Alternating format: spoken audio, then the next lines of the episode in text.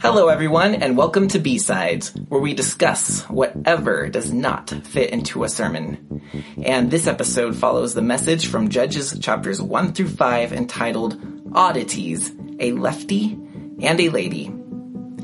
Today, we're going to talk about the missing fourth step. But before we do so, let's summarize Sunday's message in 60 seconds or less.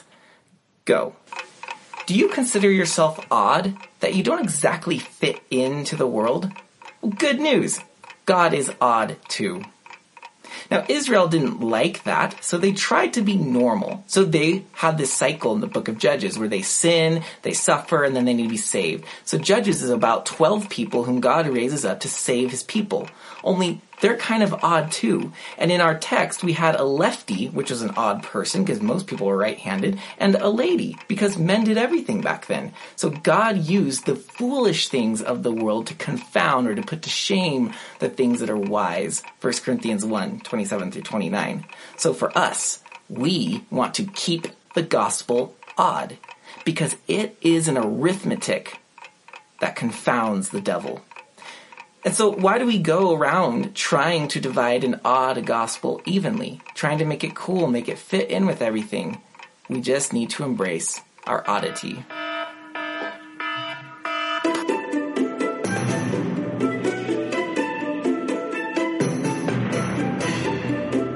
The missing fourth step. The book of Judges follows Israel going through a series of steps. I'm going to read it to you from Judges 3. This, this is the first example of what will repeat throughout the book. We're listening for three steps here. Judges 3 verse 7. The people of Israel did what was evil in the sight of Yahweh. They forgot Yahweh their God and served the Baals and the Asheroth. So Israel is in the promised land. But the natives, the Canaanites who live there, already have a way of living. They already have gods. Israel comes in with a different God, just one, not many. He has a different way of living for his people. They are not normal. They don't follow the status quo or the conventional culture of the Canaanites. And when they want to be normal, when they want to fit in, they start doing what the Canaanites do. So they begin to worship the Canaanite gods. They get off of God's plan, which is sin, and that's the first step we find them in. In Judges, Israel will sin. That's the first step. The second step is that they will suffer. And so, usually what would happen is uh, a nation or a king would rise up and afflict the people with heavy taxes, tribute, taking their uh, their food, um, probably raiding villages. It was not a good situation. So they sin, then they suffer. So we read in Judges 3, verse 8, and the people of Israel served Cushan Rishathaim. Rishathaim means uh, doubly wicked. Cushan, the doubly wicked. He was just one of their oppressors.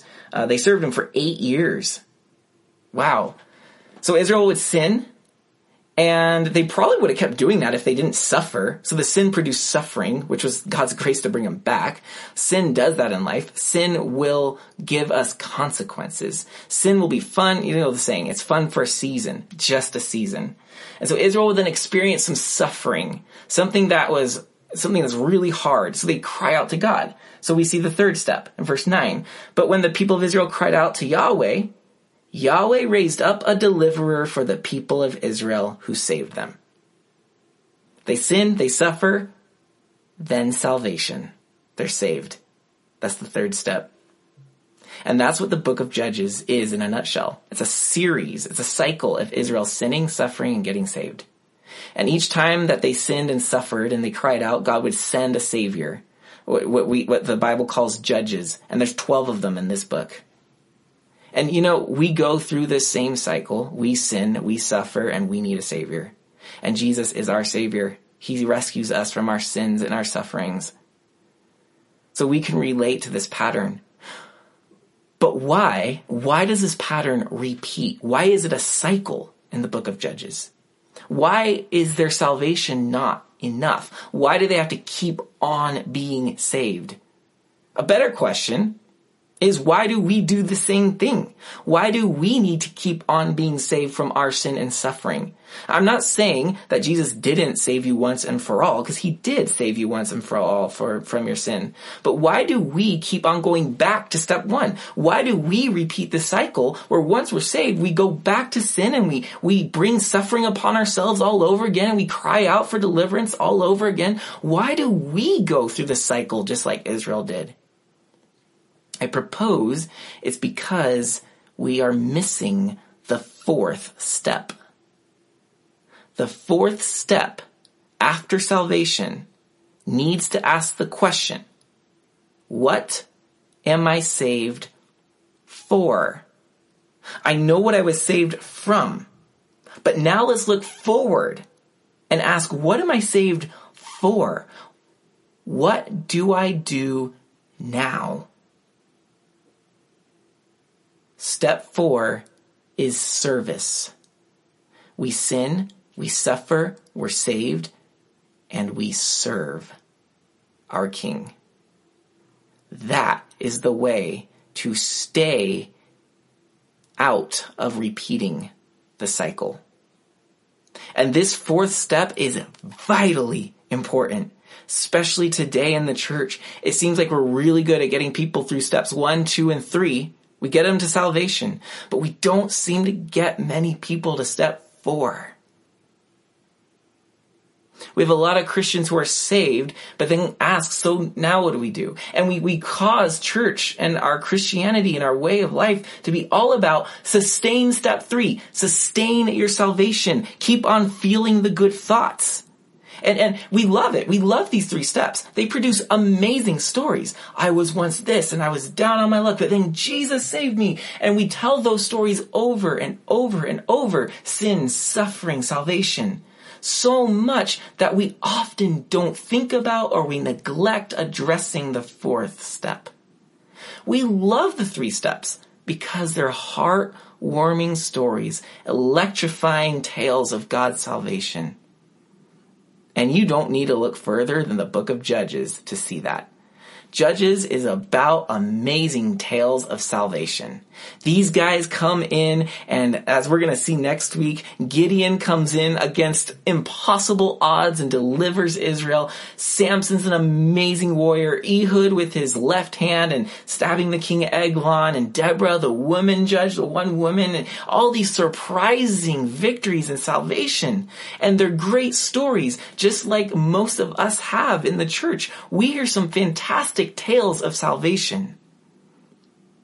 But sin, suffering, and salvation are not going to get us out of the cycle alone. At some point, we're going to feel like there needs to be more. And sustaining the feelings and the feel good stories and the drama of our salvation is just impossible after a season. And so what happens is we tend to get uh, Christian groups that over spiritualize our world so that we just try to keep everything nice and on the surface everything's happy. And, and even though we're struggling with things or whatever, we just gotta, but what we're still in, in step three, we're still saved. And what's really sad is when we insist that we are saved and in step three, yet we're living backward in the cycle and we're in sin and suffering all over again. Yet we insist because we feel like we have to stay in step three that we're saved and that's it. And so we become hypocrites. Yeah, yeah, I'm saved, everything's good, but you're really in steps one and two and you're dying. But we don't feel like we can admit it because it seems so backward. This is not a healthy system. This cycle is going to kill us and it's perhaps one of the reasons why future generations, the young generations looking at Christianity saying, eh, it's just an option. It's not the way, the truth, the life. We need the fourth step. We need to be involved in service. We need to serve our King. We need to thank Him for our salvation and now put our experiences of sin and suffering and salvation into use. We need to pour those prior three steps into the fourth and give it to the world. Give it to a person. Give it to our families, our coworkers, our colleagues. We need to serve. That's why we were saved from sin and suffering. But, but, but, you think, I have nothing to give. Friend, if you have gone through steps one, two, and three, sin, suffering, and salvation, you have plenty to offer. Because you've suffered. You've seen what the world can be like. You have something to share. God, if He's truly saved you and has changed you, there's something you can do, even if it's as simple as taking trash out for people. It doesn't mean you have to become a pastor, a leader, a mentor. There should be someone in our lives that we can help out, even if it's in a little way like helping them clean out their garage, giving them rides to the doctor, whatever it is, listening to someone who has a lot of fear and anxiety on their heart and mind. You just put your salvation to the service of the world. That will help us from repeating the cycle over and over and over.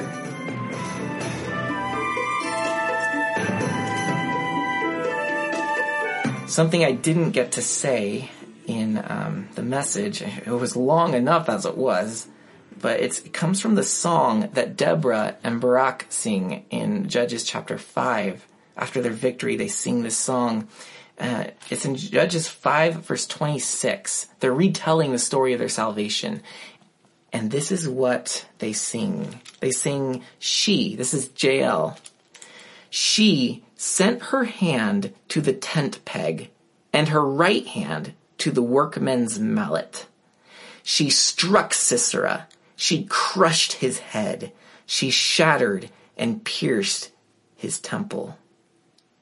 Between her feet he sank. He fell. He lay still. Between her feet he sank. He fell. Where he sank, there he fell, dead. Now, you might remember the story, right? Deborah is the judge. She's a prophetess, and she calls Barak to lead the armies of Israel against Sisera, the general the enemy armies, and they win. Sisera's on the run. He hides out in some Bedouins' tents. Jael, she's the wife of the guy of the tent, and um, she welcomes him in. These Bedouins are on good terms with Sisera. He thinks he's saved. He goes into the tent. He asks for water. Jael gives him a rug, puts him into bed, gives him some milk so he'd be a little, you know, his weariness would help him fall asleep. He's been in battle. He's weary and the milk's going to help him just sleep soundly. So, there he is on the ground covered by a rug. Milk sleepy, war sleepy. He's out. And Jael breaks the customs of hospitality. She grabs a tent peg and a hammer and strikes it straight through his temple and into the ground. Brutal. Graphic. Yeah. That's the odd way that God delivered Israel. But what can be easily overlooked here is that you've heard this story before. You've heard about a woman crushing the head of the enemy before. And if it's not ringing a bell at this point, let me take you there and refresh your memory. Remember when Adam and Eve sinned and God was announcing all of the suffering that would come as a result of sin entering the world? He said this to the serpent. Genesis chapter 3 verse 15. To the serpent, he's talking. He says, I will put enmity between you and the woman, between your offspring and her offspring. He shall bruise your head, and you shall bruise his heel. Or another way to translate that, and I prefer this one, is you will crush his heel, he will crush your head. Does it sound familiar now? So what's happening? So the serpent, he's representing the, the opposition against God. He's the devil. He's the representation of everything that's against God's way. Eve here is representing the people of God because as we now know, it's through women that the savior comes into the world. So the serpent and the woman and their offspring, so all the people that are going to follow either side, they are going to have hostility with one another for a very long time. And often the people of the women, those are God's people, they are going to go through some suffering. And indeed we do. We have sin, we have suffering. But the serpent will eventually be the one who receives the fatal blow. The very heel that he wounds will be the one that crushes his head. Let me read to you the passage of Jael again in this song. Judges 526. She sent her hand to the tent peg and her right hand to the workman's mallet. She struck Sisera she crushed his head. She shattered and pierced his temple. Between her feet, he sank. He fell. He lay still. Is that not good or what? Right there, the woman crushed the head of the serpent. A preview of another time when it's going to happen. Jesus is going to come, born of woman, Paul says, Galatians 4 4, I think. Um, he's the offspring of the woman. Oh, Satan wounds him, all right. But through that wound, the very heel he crushes, that heel crushes Satan's head. Satan has been mortally wounded ever since. And here Jael is doing it. Here she's crushing the enemy's head as a foreshadow of the coming Christ. But friends, there's something also happening here. This prophecy of the coming one from the woman who will crush the enemy's head is also giving us a lesson. See, you do have a step four to step into service because if you've been through sin and suffering, then your heel has been wounded. You have been in conflict with the serpent. Here's the beautiful thing about steps three and four, salvation and service. Salvation is such that it takes our sin and our suffering and transforms them into something that will elevate us into service. I cannot be who I am without the mistakes of my past. And this is the odd way that God works, using the foolish things, the weak things, to put to shame the wise and the strong. See, your sin and suffering has bruised your heel. But through that bruise, you will now crush the head of your monster and use it to step up into step four. That's what salvation does. Salvation crushes your sin's head so that you can use it to step up. So now your sin, rather than being this thing that keeps pulling on you and this plague of the past and this thing to be ashamed of, becomes the very thing you step up into step four with. Salvation enables you to look back at that and say, thank you for elevating me into service. It's because of the things I've suffered and the things I've gone through that makes me broken and able to come alongside those who are in sin and are suffering so that I can lead them to the Savior so that I can serve them.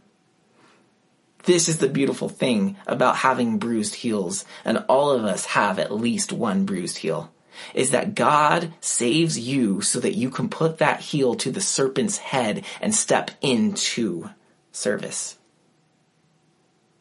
Now, there's so many ways this can happen, and I would hate to give you guys a carbon copy of here are the options because all of us have unique experiences. First of all, your gifts are unique. But second of all, the suffering you've gone through is unique. You've been formed in ways that I haven't been formed, that your neighbor hasn't been formed, that your father, your brother, your sister haven't been formed. You need to know where have I been? What is God doing? Now, how can I step on the head of the serpent to serve others? What can I do? And it's often not a very complex answer. It's not go start a harvest crusade, go be Billy Graham, go become a missionary, go learn to fly and fix airplanes, you can join the MAF. Those are great things, and you may be called to that. But that's not what it has to lead to. Jael grabbed a tent peg and a hammer. Ehud didn't even have a knife, he had to make one. And he used the left hand that God gave him because his right hand may have been crippled. Uh, Shamash, uh, uh, Shamgar, in uh, Judges 3.31, he used an ox goad, it says, to kill 600 Philistines. An ox goad. Remember when Samson kills a bunch of Philistines with the jawbone of a donkey? Okay, do you see what's happening in the book of Judges? These people that God is using are grabbing whatever is around them. They don't need some special, sophisticated tool. They're simply grabbing what is already in their life. And if we would open our eyes and pray that God would give us a way and show us, we would see the people He's already put in our lives the programs he's already put in our lives, the situations, the context, the opportunities, the gifts and talents. And again, I always come back to people, the people that are there. How are you going to serve? So you've sinned, you've suffered, you've been saved. What are you going to do with what is around you right now to serve?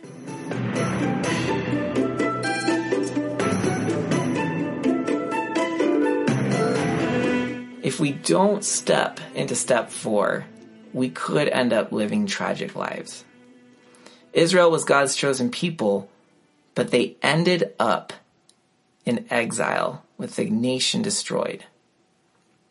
In the Old Testament, at least. We, we believe that God still has a plan for Israel, of course. But using the Old Testament as the example, man, they had it rough.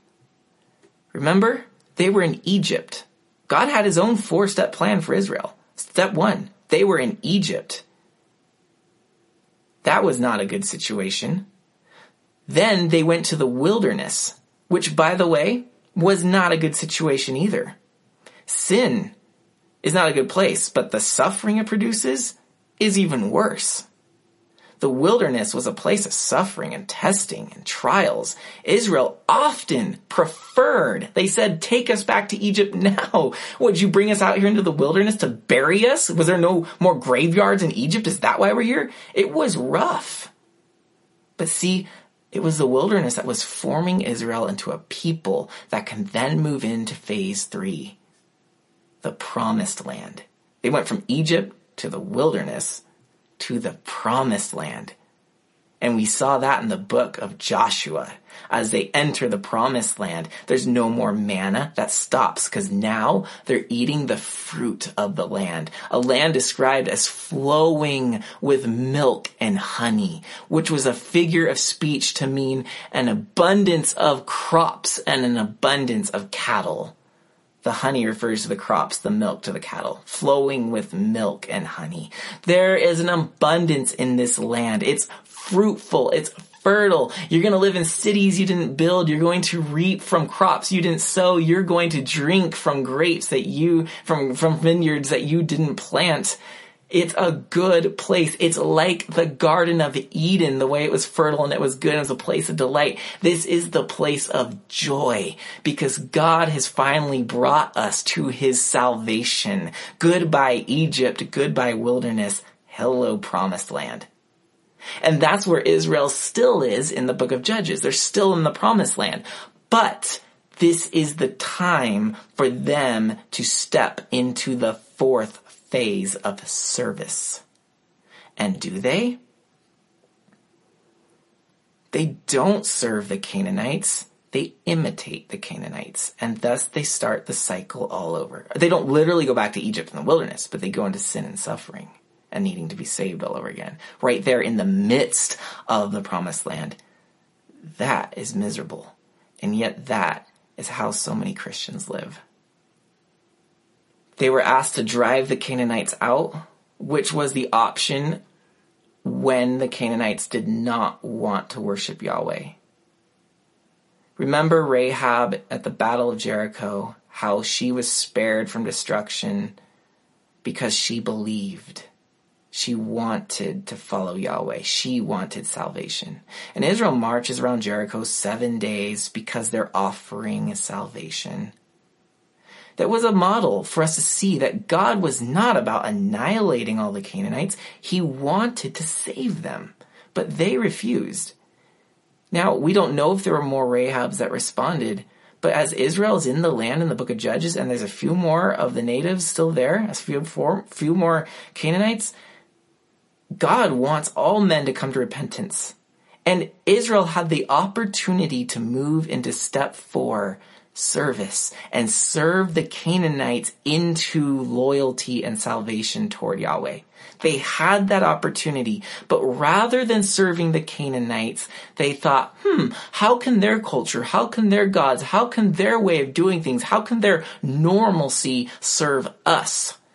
And that is when Israel went back through the cycle into sin and suffering and crying out for salvation. God designed, desired for Israel to go from promised land to the nations. Egypt, wilderness, promised land, and then we don't ever see it in the Old Testament, but they were then to go to the nations. That was their step four of service. They're saved, they're in the promised land, but now let's go serve the nations. But they don't. Genesis 12, you'll remember how God calls Abraham. And he says this to Abraham. Now the Lord said to Abraham, Go from your country and your kindred and your father's house to the land that I will show you, and I will make of you a great nation, and I will bless you and make your name great, so that you will be a blessing. Phase four, serving, blessing. Yeah, you will be a blessing. I will bless those who bless you, and him who dishonors you I will curse. And here's the key. And in you all the families of the earth shall be blessed. Why did God choose Abraham and form a nation called Israel and liberate them from Egypt, take them through the wilderness and plant them in the promised land? Why did he do all that? so that from the promised land they would grow in service out toward all the nations and bless the cursed earth. But Israel never stepped into that fourth phase. And as a result, they continued the cycle of sin and suffering and getting saved. It went beyond the book of Judges. It then turned into kings leading them. And then, finally and tragically, the exile, where the Babylonians destroy them without anyone to deliver them for a very long time. That's why we need step four. And Isaiah picked up on that, by the way. Isaiah looked at the nation and said, Hey, hey guys, we are in a bad way and we're in exile or we're going in exile. And so we need to enter into our ultimate calling to serve the nations. And so Isaiah has a series of what, what scholars call the servant songs. There are four of these servant songs scattered throughout the latter part of Isaiah where he, the prophet is calling Israel to their true calling. At times, the servant in these songs is Israel. It's plurality, but at times it's a person and it seems to be saying, Israel, you're meant to serve the world. But alas, you're not. So there's gonna come an individual who will be the servant. And he will serve the nations. He will bless the world. And that servant is Jesus. Now, you may remember these four servant songs because it was last, I think it was last Christmas. Yeah, it was in December 2017. At Advent, we did four messages, one on each of these servant songs. So if you if you miss those, you can go back on the podcast and listen and get them more in depth. But uh, these songs were calling Israel to be a servant because they never did step into that role. The first servant song is in Isaiah chapter 42, verses 1 through 9. Behold, my servant whom I uphold, my chosen in whom my soul delights. I have put my spirit upon him. He will bring forth justice to the nations. He will not cry aloud or lift up his voice or make it heard in the street. A bruised reed he will not break. A faintly burning wick he will not quench.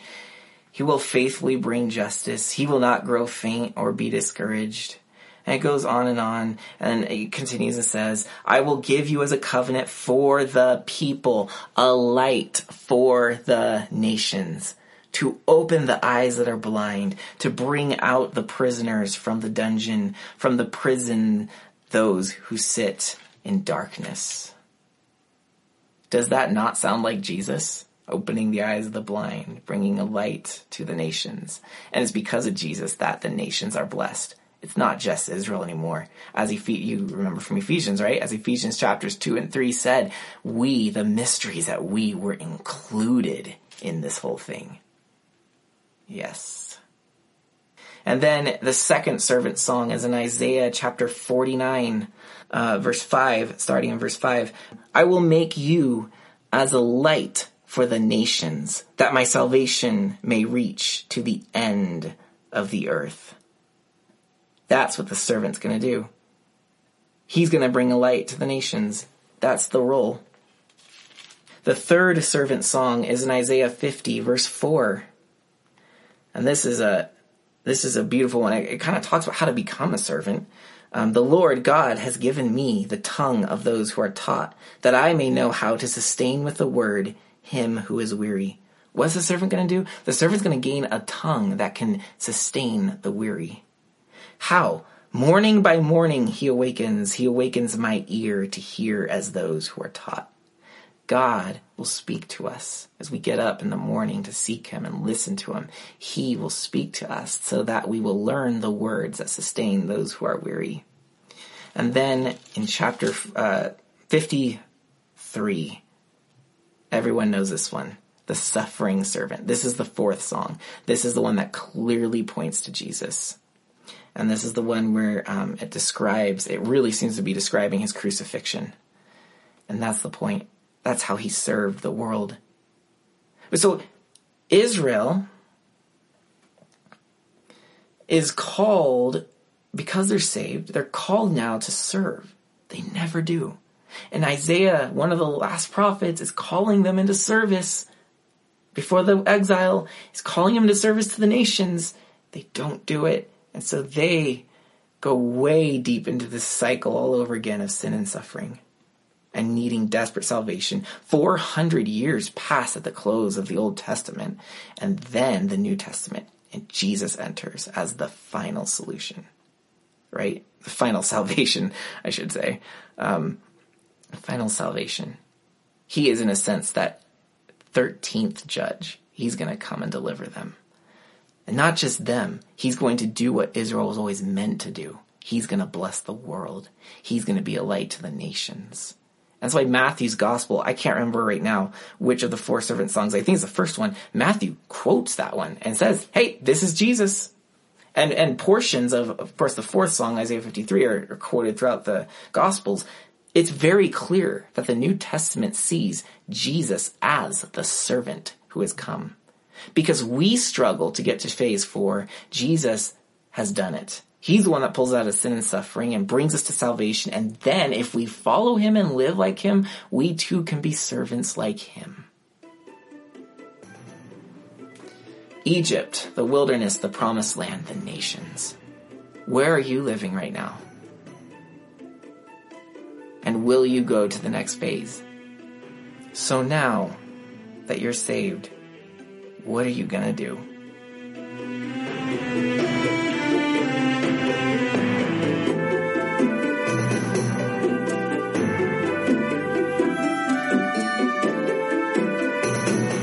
And now for a preview of Judges chapters 6 through 8. These three chapters cover what's probably the second most famous judge, Gideon. Of course, Samson's the most famous. But Gideon and Samson both make it into the Hebrews 11 Hall of Faith. So they're both pretty significant. Um, two others, by the way, who make it in are Deborah and Jephthah. So those are four. Four of these strange judges make it into the Hebrews Hall of Faith. Friends, there is hope for you. Yes. Now remember, there are 12 judges in the book of Judges. Six are minor, which simply means that there's not a lot said about them. We just don't know what they did. They, we just know they delivered Israel. Six are considered major. So the six major ones basically says they give us a little more detail. Our Othniel in chapter three, that's where we get the the cycles described right there the first time. Uh, we have Ehud, the left-handed guy who killed uh, Eglon. Deborah, the female one, right? Uh, then this one, Gideon, and then fifth is Jephthah.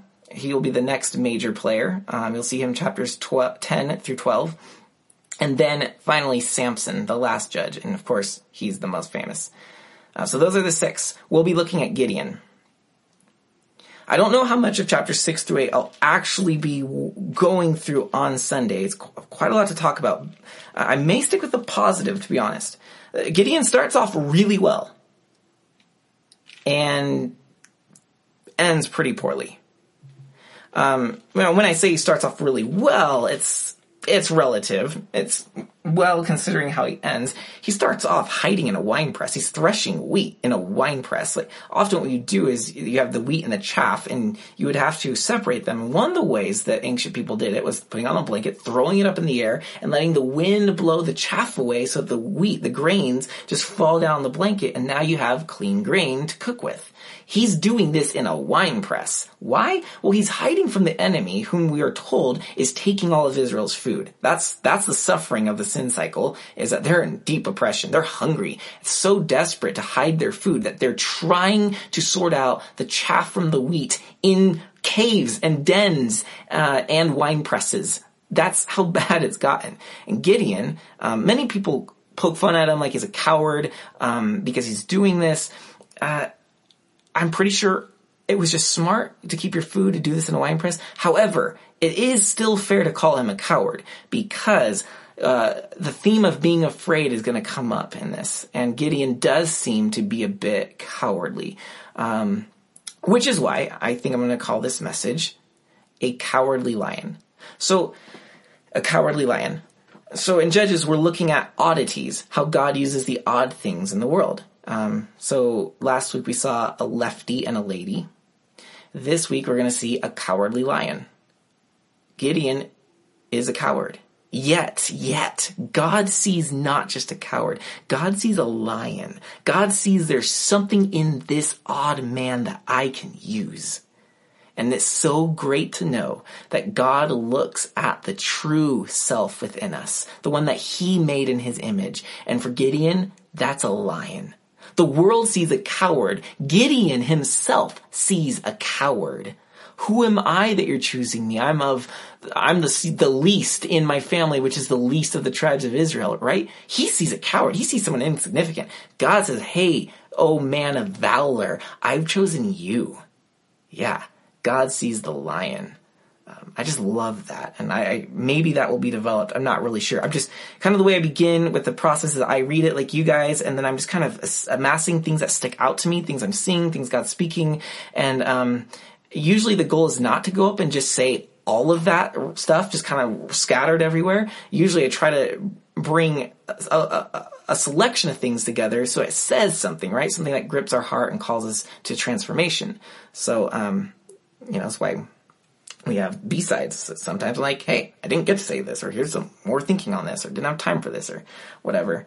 Um, so yeah, I'm not exactly sure where it's going. I just, I'm pretty sure we're going to call it the cowardly lion and look at those aspects of Gideon. So it's kind of ironic and humorous in the beginning how he's kind of in this place where everybody in Israel's afraid and Gideon's afraid too. And then God shows up to him and it says in Gideon 612, the angel of Yahweh appeared to him and said to him, Yahweh is with you, O mighty man of valor. And Gideon said to him, Please, sir, if Yahweh is with us, then why is all this happening to us? You know, what about all those great stories of old we heard? It just, um, I want to actually, what I want to do is I want to point out some, uh, just some observations. So as you're reading, you can like, oh yeah, okay, I see that too. Uh, you can pray about those things because maybe I'm not going to touch on them at all in the message. Um, and then you can add your own observations. What are things God's showing you in the text? So um, here we go. I just have them written down. I don't even have them uh, the verse number next to them, so I may not be able to find it, but you're going to be reading through it. So uh, that was the first one, by the way.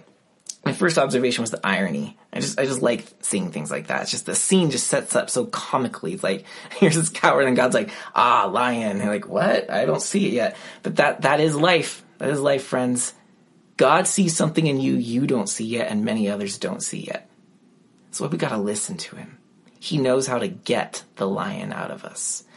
So sometimes we're gonna kick and scream when he asks us to do something that's really hard and scary. But he's doing it because you're a lion inside. Um, that was, by the way, my second observation. God sees a lion where others see a coward. Third observation is anger. Anger, yeah. So Gideon is said, uh, God says hi to him, man of valor. He's like, please, sir, if Yahweh is with us, then why has all this happened to us? And where are all his wonderful deeds that our fathers recounted to us, saying, did not Yahweh bring us up from Egypt? But now Yahweh has forsaken us and given us into the hand of Midian. Now, that's quite an accusation, right? Like, where have you been, God? You do nothing like our ancestors said. You've abandoned us. If you're God, you're probably going to give a response. You're probably going to defend yourself. Probably going to give all kinds of excuses or reasons, or like, "Well, I've been doing things you just aren't noticing," or "Well, I can't do anything if nobody believes in me," or you know, you probably say something snarky in reply. Look how God answers Gideon in verse 14. And Yahweh turned to him and said, Go in this might of yours and save Israel from the hand of Midian. Do not I send you? Did you hear, were you listening carefully? Go in this might of yours. What might? He's thinking. You might be thinking. He's talking about Gideon's anger. Where have you been? It's not fair. You are not showing you've abandoned us. That might, Gideon. Go in that might. Use that anger to deliver Israel. And see, this is what I also love about God. He looks at our emotions, he looks at our quirks, our oddities, our flaws, and he says, I can use that. He doesn't tell Gideon to let go of his anger before you can be served by me. He doesn't put him into this temperamental management class. Now that you're a, a more well behaved chap, you can serve me. He's calling him right into service and he's saying, Gideon, I can use that temper of yours. And instead of using it against others, I'm going to use it to serve Israel. You are going to be their savior.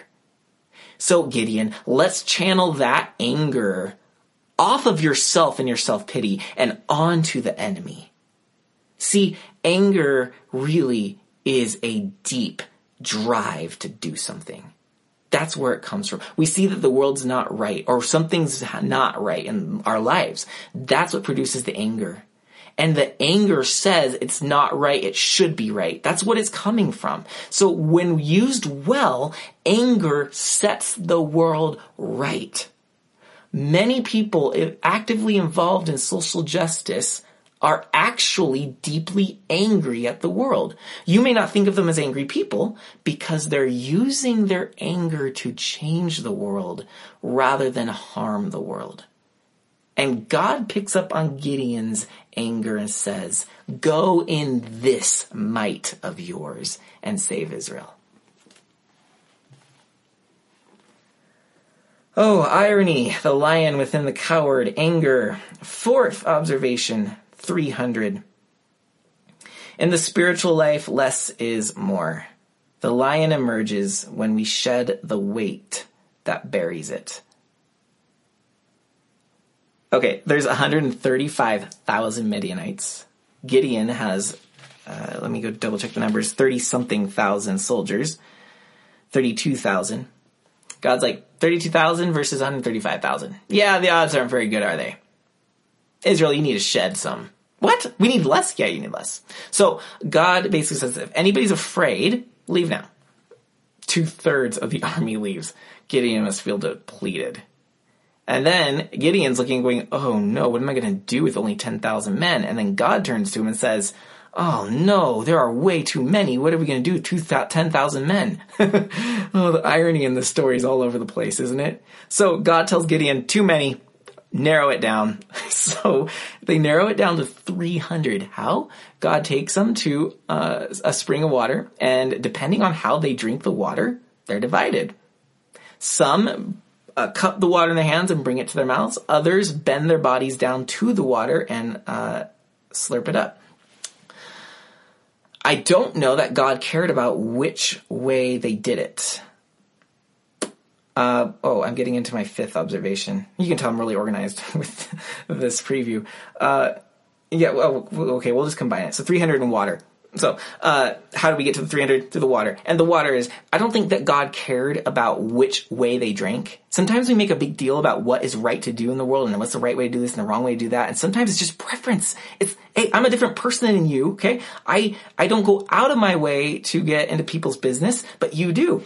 Okay, great. You have this gift to go into people's lives and make change. I have this gift of waiting for it to come to me and then being available when it does. Whichever it is, people have to, I don't know if either's right or wrong. Both have pros and cons. To each his own. And same thing with the water, to each his own. God was not looking for one style over another. I don't think so. I don't think he was looking for the ones that brought the water to their mouths with their hands and said, whoever does that is the ones I'm going to choose. No, because we don't see God telling Gideon which ones will be in his army until after they've drunk and the numbers have been seen. That's when God said, okay, the ones who brought the water to their mouth, those are the ones I'm going to use. The rest go home. Why those? Because there was only 300 of the 10,000 in that camp. God waited to see which one was the smallest camp and picked them. So this is how our odd God likes to work. Smaller, smaller, smaller.